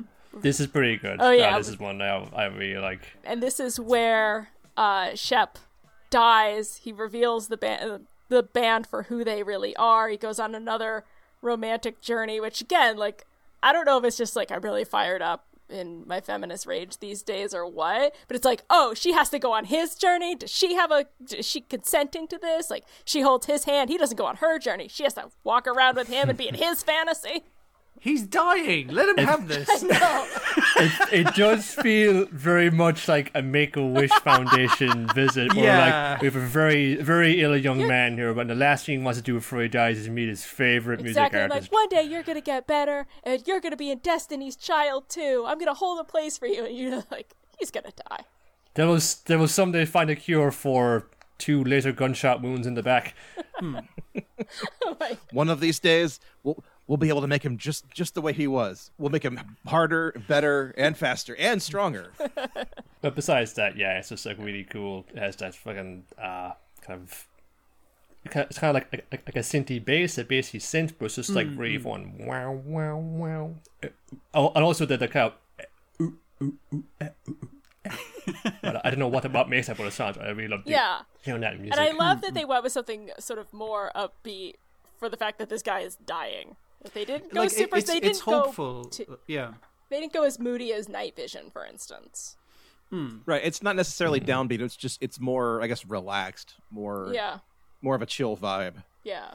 and uh, I, and I appreciate that that especially after so many of these songs songs and tracks have just been relentlessly uh, up tempo. Like let's slow it down a little bit Yeah. and let us in, let us breathe. Let us enjoy this for a moment. where it really kicks in after like the lyrics uh, start cease and that keyboard is in there uh, or or we're making that noise it's just oh that's when it's really fun gets in There's- you, you can get a bit teary-eyed at it sometimes you know it's, it is it is like a, a fairly melancholy but it's, yeah. it's a beautiful kind of melancholy yeah, yeah. I do tend to get teary eyed in this because this is uh, my partner and I's song. So uh, Aw. it, has, it, it, it does, it has a lot of nice memories and it has a lot of nice things where he sends it to me one day, it's like, hey, dude, this is us. And I was like, oh, fuck, that is us. Um, Oh, I love There's something about us uh, uh, just a thing taken on new context later, so it has that kind of Mm-hmm. nice thing. But I, I, I do really like the video. It's, it's again Octave and um, Baryl that save uh, Stella in, in the end, um, while Arpegius watches our, our boy bleed out. Um, and he, Hey. he does he, he gets yeah he gets to remind um them of who they are and i like the the thing that does it is like basically like a child's wind-up toy a alien equivalent because it's made out of lasers and shit but uh representing the band and that's had more energy and closer to the energy that they that they usually play live and that's what kind of kicks it off it's like oh right i'm an alien musician i forgot um, We used to have fun doing this. Do you guys remember Yeah. that? now it's all about the music and making money, man. It's not about the music anymore. um, but yeah, and uh, he somehow manages to pull her into his dream. Like it's again that dreamscape from the earlier thing, but um, he's he's sharing it with someone now, and he can kind of go like, yeah, well, now that I get, I got to actually share this with you rather than just in my own dreams, uh, I can I can finally let go. Yeah. I have to die now. I My am planet bleeding needs out. me. So, yeah. I can't believe Shepard's from another planet. and so are we So then after this, uh, the the band drives out into the country to I, I ostensibly to, to bury Shep Yep. in the in the in the fields. They need to find a nice spot, basically. Yeah. yeah. Yeah, a nice spot under a tree, which is just lovely. on a tree on a hill where he can watch the ducks. Oh, god. but this is our next track. Yeah, set to Voyager. Yes. So- Let's go to it.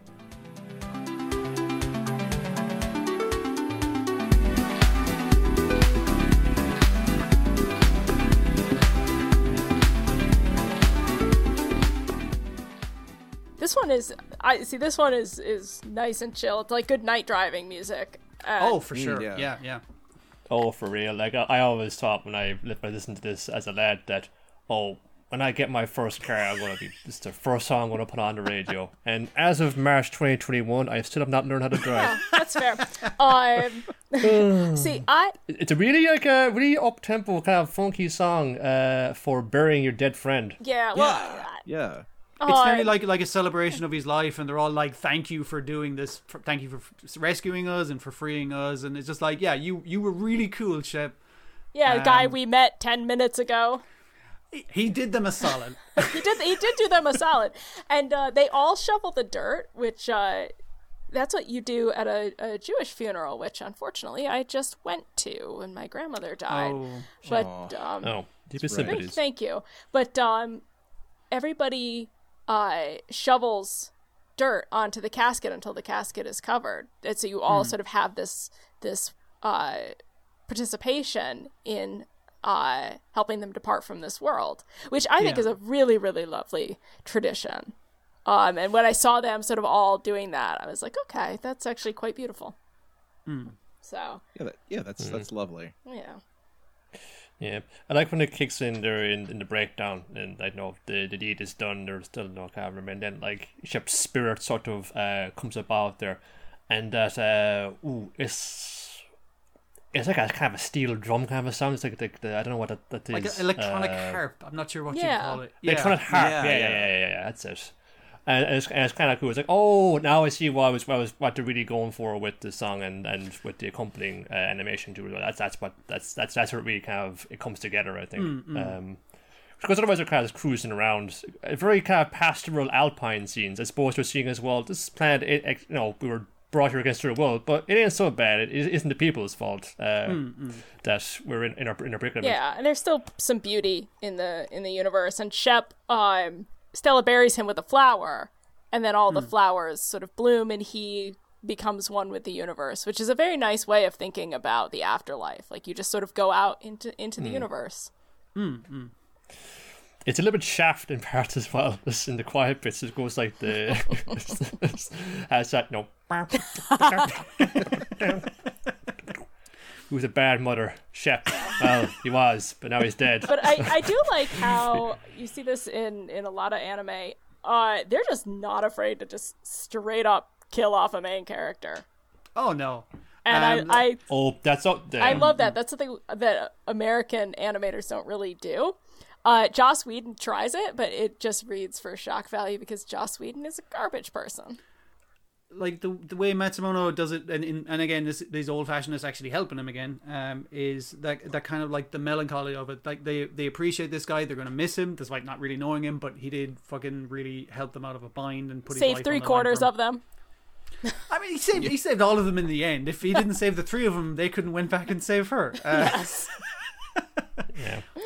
It's a device that crops up on the regular or early on to be his character. He's like, like a, they are like a pretty cool dude, over and they're they're with us and think, oh, this is the main character. Then episode three or four, whoosh, curtains for them, and so everybody else has got to learn how to be a badass on their own terms uh, to honor the memory of the departed friend. Uh, and uh, even goes, you know, not just heroes, but also kind of the villains or the rival characters. Uh, there was like a, a boxing uh, manga tomorrow's Joe Ashita no Joe, and like it's about it's, it's like it's like it's, it basically kind of, it's kind of like, like Rocky. It's a dude trying to like make a name for himself, trying to find a way out of his of his life by becoming a boxer.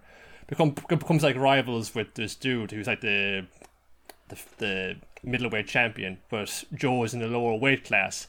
And this dude trains uh, to lose weight to get into that weight class and defeats Joe to, you know, kind of settle their rivalry. But he dies in the process. And when that chapter of the, of the comic came out, or the episode came out, was a national day of mourning for this fictional character because, oh my goodness, like I couldn't believe they killed off that Toru Rikiishi. He was like the main man. He was like the main rival. He's going to be in this like to the end of the end of the end of the story, but no, he's gone, and now this vacuum is left, hmm, hmm. and you got to try and find something in yourself in your life to try and fill it with. That's wild. I love hmm. it. So- well, now we're we're headed towards the the end. We're about to unravel the fiendish plot. So And we've got one song to do it in. yes, This this song carries a lot of fucking plot weight. I gotta say that. yes, it does. It really does. This is uh, Veridis Quo. Let's let's go to a clip.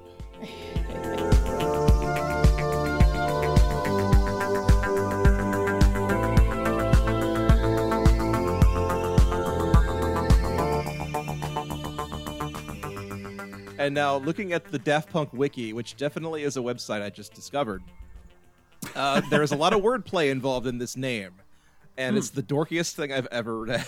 Oh, go for it, go for it. All right, Veridis Quo is the title of the song can be read as "Very Disco," which in turn says "Discovery." It's- but also, it's a Latin phrase which means "Where are you going?" or "Whither goest thou?"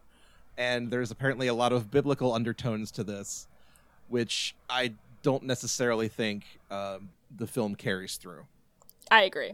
I mean, like maybe this was a difference of like, okay, we wrote this song and we, we were doing it about this, and then Matsumoto goes like, oh fuck, I got a lot of shit to wrap up before I'm done this thing. Okay, put it all in this song. There you go.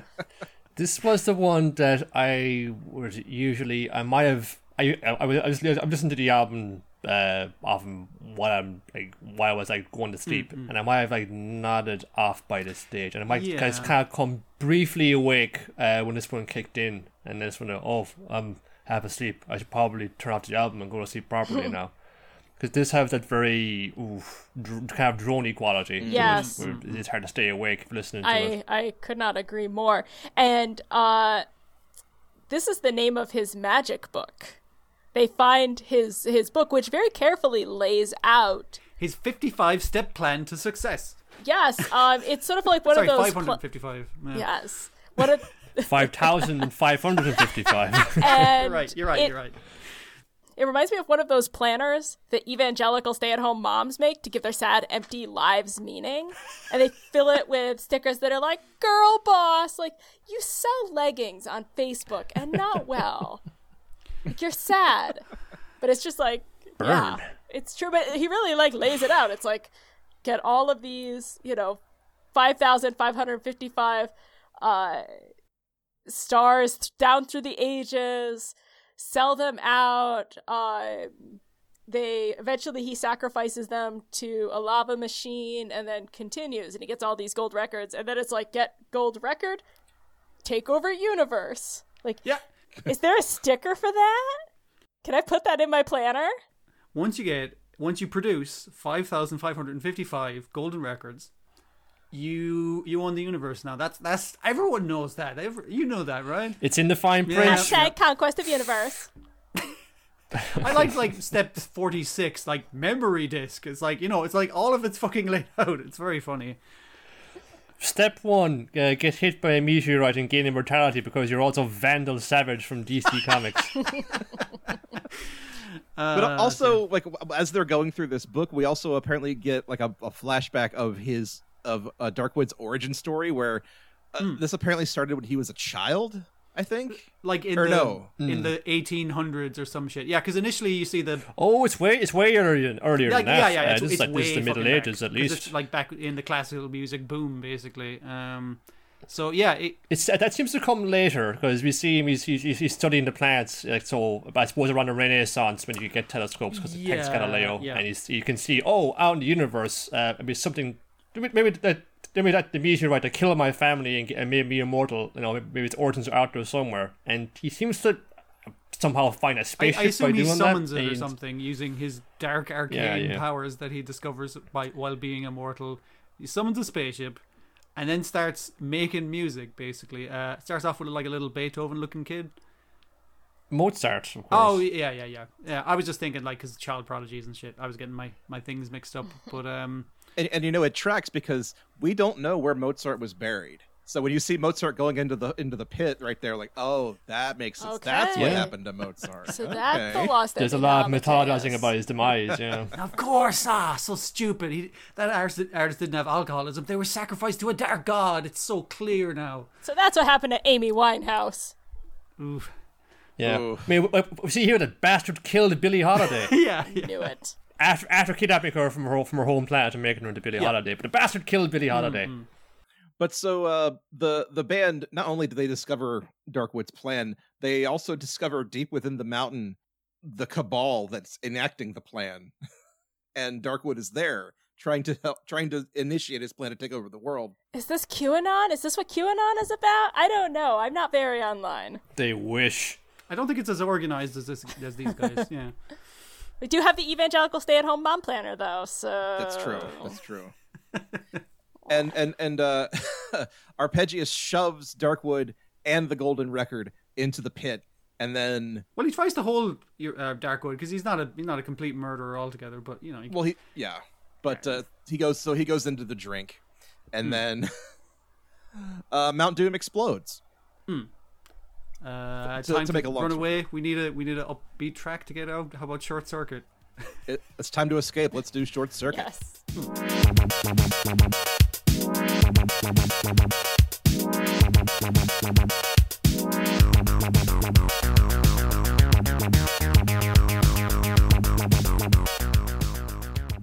I could actually see this song being played in the movie Short Circuit. I could see it on like level four of Streets of Rage.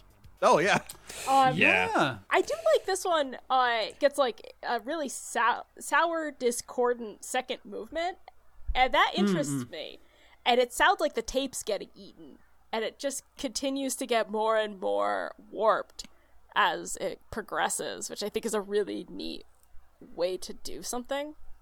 Which sounds very vague, but I, I really like that it it wasn't just repeating the same the same bars over and over. They started Yeah. Really playing with the sample a lot, and I like that. And- And it fits into like the, the theme of what's going on on screen because the entire place is going up in flames. It's getting slowly destroyed and eroded away by its own dark arcane power. Mm-hmm. Um, yeah, yeah. So it definitely fits that that kind of visual theme as well. It, it does it sound a little bit just uh, the motif used. It sound like you know like a machine that's about to you know. Uh, it sounds like no, it shouldn't be making that noise. It's probably that the mechanic is just like it's, it, it can be a little bit harsh upon the ear if you have like uh it turned up really loud. It's like what what? It's like ooh, can really get in there.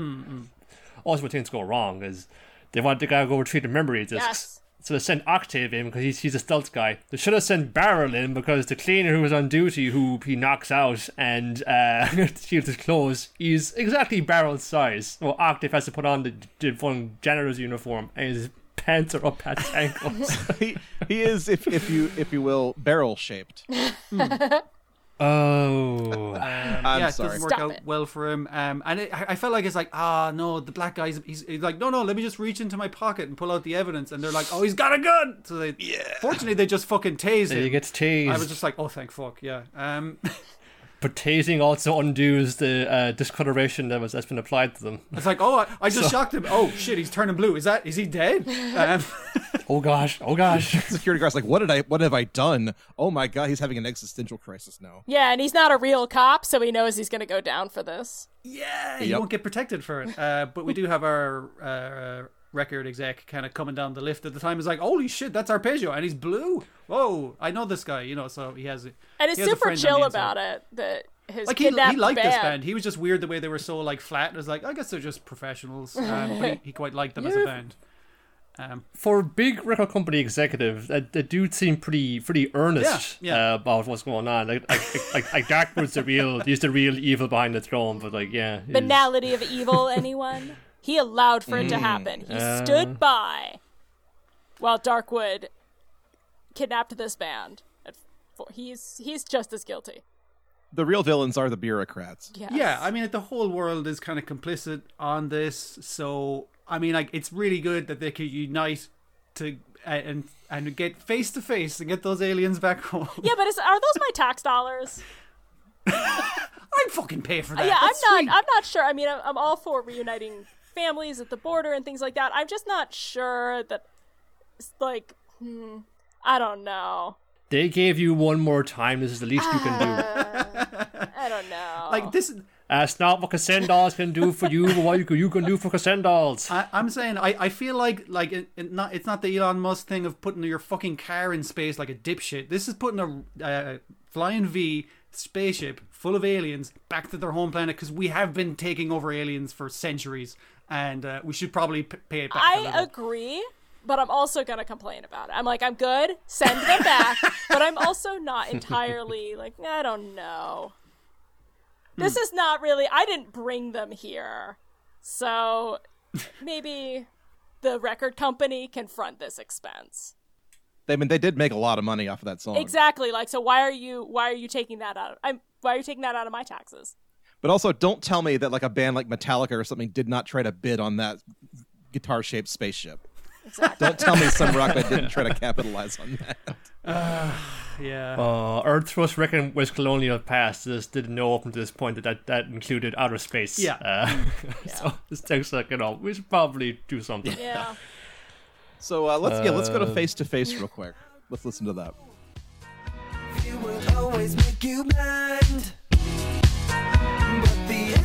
Is in clear view. It's amazing what you'll find face to face.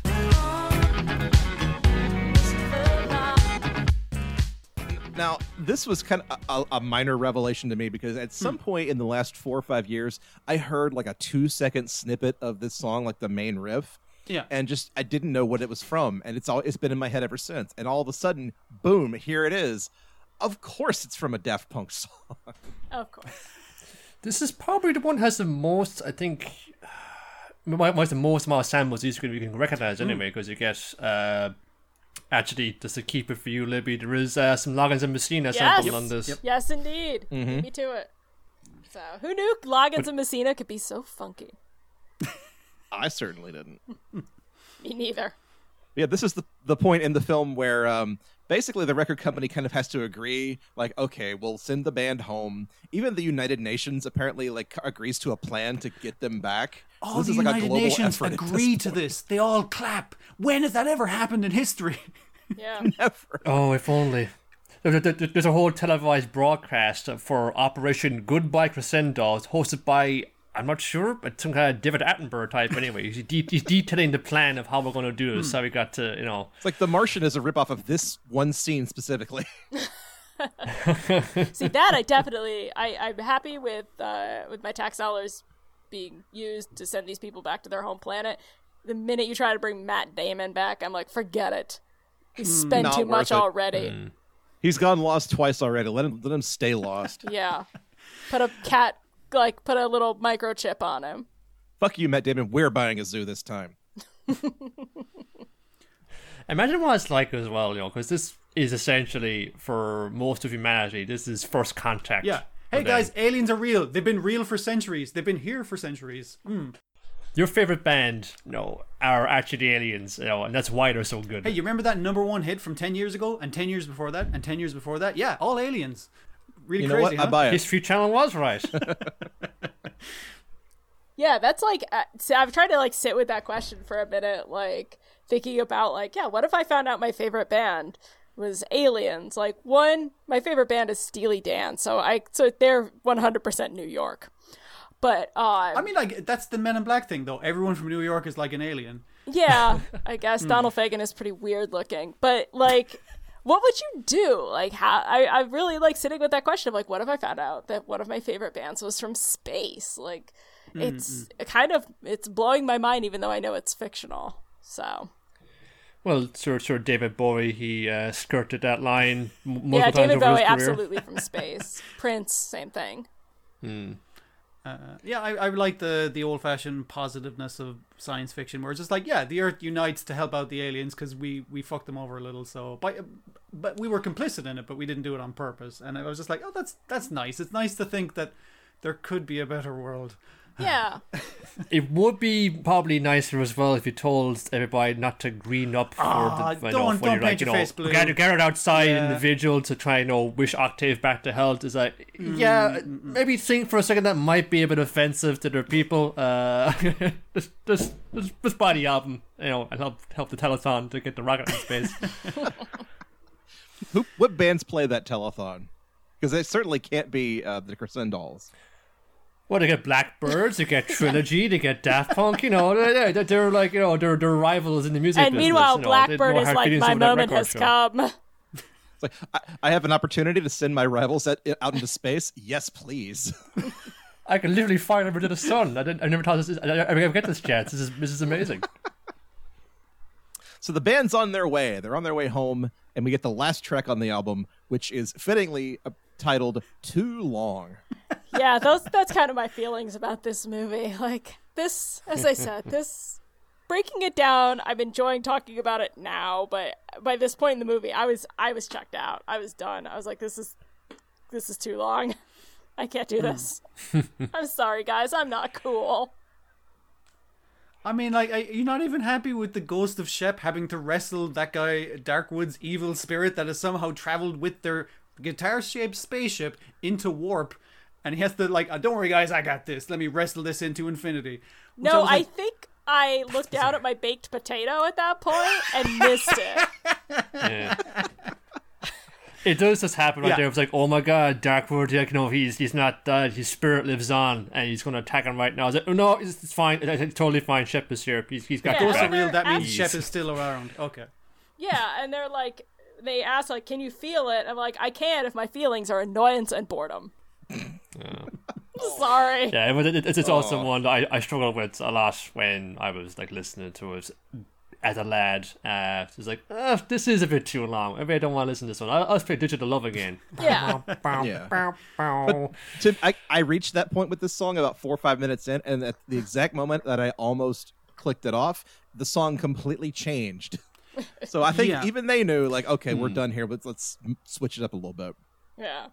And they get home and it's great. And everyone's like they're broadcasting it back to Earth and all the planets are aligned. And here's what makes me really mad. Is that it turns out it's just Oh, I know what some say. kid's dream. I feel like and that infuriates me. Like, what this movie that I didn't like is some kid's dream. Like, how dare you steal this from me? Hmm. I got mad. But it goes, I felt cheated. it goes a little bit hand in hand with the emotional impetus for the album and I suppose the animation in the 1st mm-hmm. place was, was this is, this is coming from a place of their childhood memories of, of his innocence, his playfulness, and it does seem like you know oh it's very soothing, almost like a lullaby that's kind of to drift off to sleep with, and certainly a lot of the music and all the songs are like that as well. Um, mm-hmm. So the kind of thing, this is something that kind of like kind of, kind of comforting. It's something you can kind of return to. It's it's this evokes this uh, time when things were less probably less- complex in your life, and your parents tucked you into bed, and you had you know your teddy, you had you know your Your for a kid, action some kind of cool, some some cool tunes playing. You know, you guys you got some pretty like uh, sophisticated taste in, in in music there, kid. Yeah, and a sweet stereo setup. So, and uh, Yeah. Joe, you said you have this on vinyl. Is it in fact a two disc set? I believe it is, yeah. Yeah, because uh, you see Hmm. the dad take the needle off the turntable, and it's on the D side. Mm. So, Yeah, I mean, too long is not going to fit on one side with, you know, much, much else, you know. yeah. so there's that. The, the, the, chorus uh, has been in my head for the last uh, couple of days now. I, I've I was literally washing the dishes uh, before we jumped on for the recording here. I'm just going like, you know, you feel it, yeah, I feel it too. all right, you know, you feel. It's- It almost feels like you're. It's like you're going insane. You're having like, this conversation with, with like with yourself. Romantically, you're you've got some problems, man. You had some problems. You know. uh, what do you make too of the sequence when they got the they're on their home planet, they're playing their comeback gig for the entire planet and also the entire universe. This gets broadcast out, and this is probably the ideal time to kind of animate things to the music. You know, have it go along with what they're actually doing on screen. But animators just wanted to show off, so you got some cool bits. You know, like when the Octave is like doing all the moves on the keyboard. Uh, Arpegius, he's got a fun. He's shredding on the guitar. Uh, Baryl, he's doing a drum solo. Stella comes in, first thing, ass shot. Yeah. Wiggle, wiggle, Yep, wiggle. yep, yep. Again, that was an emphasis of your man's uh, toy that he showed him, which her toy had the most wiggle on it. That's what she's famous for. Uh, And it's just just like, like, "I just mean to remember." bassists or something. I don't. I'm not sure. And then you you see the people of Earth uh, dancing along to the song. Like the first thing you see is the International Space Station, and the guy doing the spacewalk is like watching it on his uh, tablet screen, having a good time. People in Paris having a good time. People in uh, the the Swiss Alps having a good time with it. It's, this is not just internationally global music; it's intergalactic, interstellar music. Hooray. Hooray! But uh, much much like this song, friends, I, I do believe this this podcast has gone on too long. So it's a, about time to wrap things up here. But yeah, that's that's Interstella five five five five. Yes, our first uh, soundtrack that started as a soundtrack and then became a movie. Just kind of a neat way to look at it. Yeah, yeah. Yeah, I was I was wondering how you'd approach it actually, because this would have been uh, kind of flipping around your usual format of how you approach things, isn't Yeah. it? Um, Well, you know, soundtracks come in all shapes and sizes, so I, I think it was good for us to branch out just a little bit. Agreed. yeah, yeah. But again, I thank, thank, thank you for, for entertaining this uh, somewhat frivolous and silly idea. of, like just embracing it wholeheartedly. Like, like literally, this is something that oh, it's- that'd be kind of fun to do because I think at least. I don't know about you, Dwayne. I, I haven't seen this like uh, actually watched the film through in a long time. Yeah, Um, it's been so a bit was since cool to go it's back definitely it. been a bit since I've watched it. It's it's an old favorite of mine, um, and I'm a big fan of the album and everything. And I, I, I like, don't worry, guys, I, like, I get it. the The music isn't for everyone, and that's the same with any kind of music, really. But, Yeah. Um, Yeah. yeah, I, I, I really appreciate it. Like uh, one of the main things I appreciate it for, besides like I like the animator, I like the musicians. Um, I I really appreciate what they were trying to to do in this this uh like just make a fucking completely mad bastard thing that no one would try again. Yeah. Uh, I, I kind of wish someone would try something similar, but um, it's it's not a very common idea, Mm. and it's not Well, it's more. It's, well, it's, the- Go on, the- yeah. I mean, like, I, I, I really appreciate the idea of trying to like uh, do that cross cultural thing and make it a story about cross, uh, like you said, intergalactic. Um, you uh, uh, make a thing that is universal, like music, and try and uh, add your story to that and that kind of Well, thing. Um, See, I like the here in message of it. America, we just make garbage jukebox musicals. You're much more sophisticated well, across uh, the ocean. Hmm. Yeah. Well, th- well, there's these these kind of things. They, you know, they're have been more made more, more, more recently than you would think. You know, Sure, sure. I would say in terms of like you know something that had a soundtrack already laid down and you just animate to it. I'd say most people think like, oh, Fantasia, that's probably from years ago. But only in 2019, and Netflix put it out, there was um, the Sturgill Simpson uh, joined Sound and Fury, which is an animation to go on the album of the same name.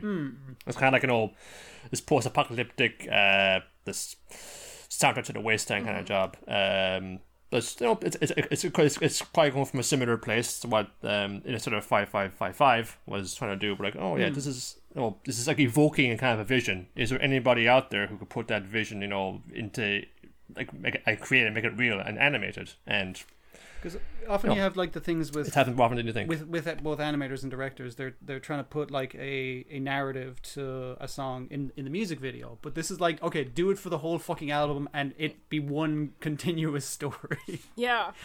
um, And I'm I'm honestly impressed at how much story they get into this uh, this thing. You know, They really do. It's, it's it's not just enough that you make it, you know, an alien abduction story about an, a, a space rock band, but then you have to go into the whole backstory of the evil record executive and why and how he's doing what he's doing. Like they didn't need to do that, but it's there's a lot of imagination going on in it, and I I I appreciate that. I think the most, just how much Yeah. story Uh, you can cram into a one hour uh, album of music. Yeah, that, that's Matsumoto just trying to like cram in. It because besides um, Daft Punk and Mat- Nation Matsumoto being complementary in terms of the references that are drawn from the era they're drawn from uh, or, or or inspired by, um, like Matsumoto he has similar ideals to what they were trying to do with Discovery at the Daft Punk doing of of kind of human dignity and freedom in the face of a world that relentlessly diminishes people to their productive worth. Um, he has this, romantic, this romantic ideal of, freedom and and uh, wanting to escape Absolutely. uh, this humdrum or kind of this world that kind of kind of grinds you down a lot. So they were an aesthetically, but also a kind of philosophic complementary partnership uh, in the end. Well, I, I think that that about does it for our, our the OST party this week. Unless there's any uh, any final parting thoughts about Daft Punk, Discovery, uh, Interstella five five five five. Anybody? No, I think I think we've covered it quite extensively, which this has been great, honestly. Like getting a chance to really sit down and spend some time with this album. I really appreciate it. So, thank you for for bringing this to us, guys. Uh, well, you're welcome. Thank you again for entertaining the very idea of it.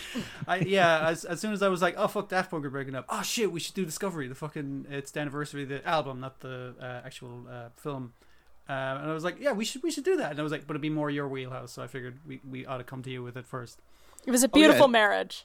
perfect synergy, as they say. Uh, so, gentle friends, uh, if you have any questions or comments for the OST party, you can send those to us at ostpartypod at gmail.com. You can also uh, tweet at us at ostparty on Twitter. We will have a poll up for this episode uh, not long after the episode drops, a day or two, I think. Um, but until then, uh, Dwayne Moloney, uh, Niall Flanagan, where can our listeners find you on the internet? Uh, yeah, I am Dwayne, and I am at i underscore am underscore d on Twitter, where I mostly post pictures of food. It's a weird habit I've gotten into, but people seem to like it, so fuck it. It's delightful. Uh, and uh, Niall, where are you at? I am also on Twitter at Nicholas Cage, as N I A L L C O L 8 underscore Cage, usually hooting and hollering about cartoons, but not at the moment because I'm off it for Lent. Uh, so catch me after Easter Sunday. Good for your health, man. but yeah. I may, I may, as happens with a lot of Lents in, in years gone past, break it for St. Patrick's Day to post some bullshit, but I don't know. but you can listen to us, myself and Dwayne at least, on our own adventure, Secret of the of Madness, which is a, a podcast about enjoying cartoons. We don't go crazy. uh, that can be found at secretofsideofmadness.com. Also on Apple Podcasts, Stitcher, Pod Directory, and probably your podcatcher of choice. So give it a look. Excellent. And uh, Libby, where can our listeners find you? You can find me on Twitter at Libby Cudmore. You can find me on Instagram at record underscore Saturday, or you can find me over on the Shattered Shield podcast. Joe, where can they find you? They can find me on Twitter and or Instagram at Cordial Wombat or on the Christmas Creeps podcast at Christmas Creeps. We've kind of taken a break for a while. It's just it's hard to get people's schedules to line up sometimes. It happens. But um I guess the last thing I need to ask is what are we doing on our next episode? Well, next episode, we are covering uh, the Teenage Mutant Ninja Turtles movie. So, Oh, my yeah. god. Proper. now you're speaking my language. I can't wait. I thought so. All right. Well, I can't wait for that, and hopefully, uh, hopefully you won't be able to wait for it either. So until next time, friends. Uh, this has been the OST party. I'm Joseph Wade. And I'm Libby Cudmore. I'm Dwayne Moloney. I'm Niall Flanagan. Buy the ticket. Take the ride.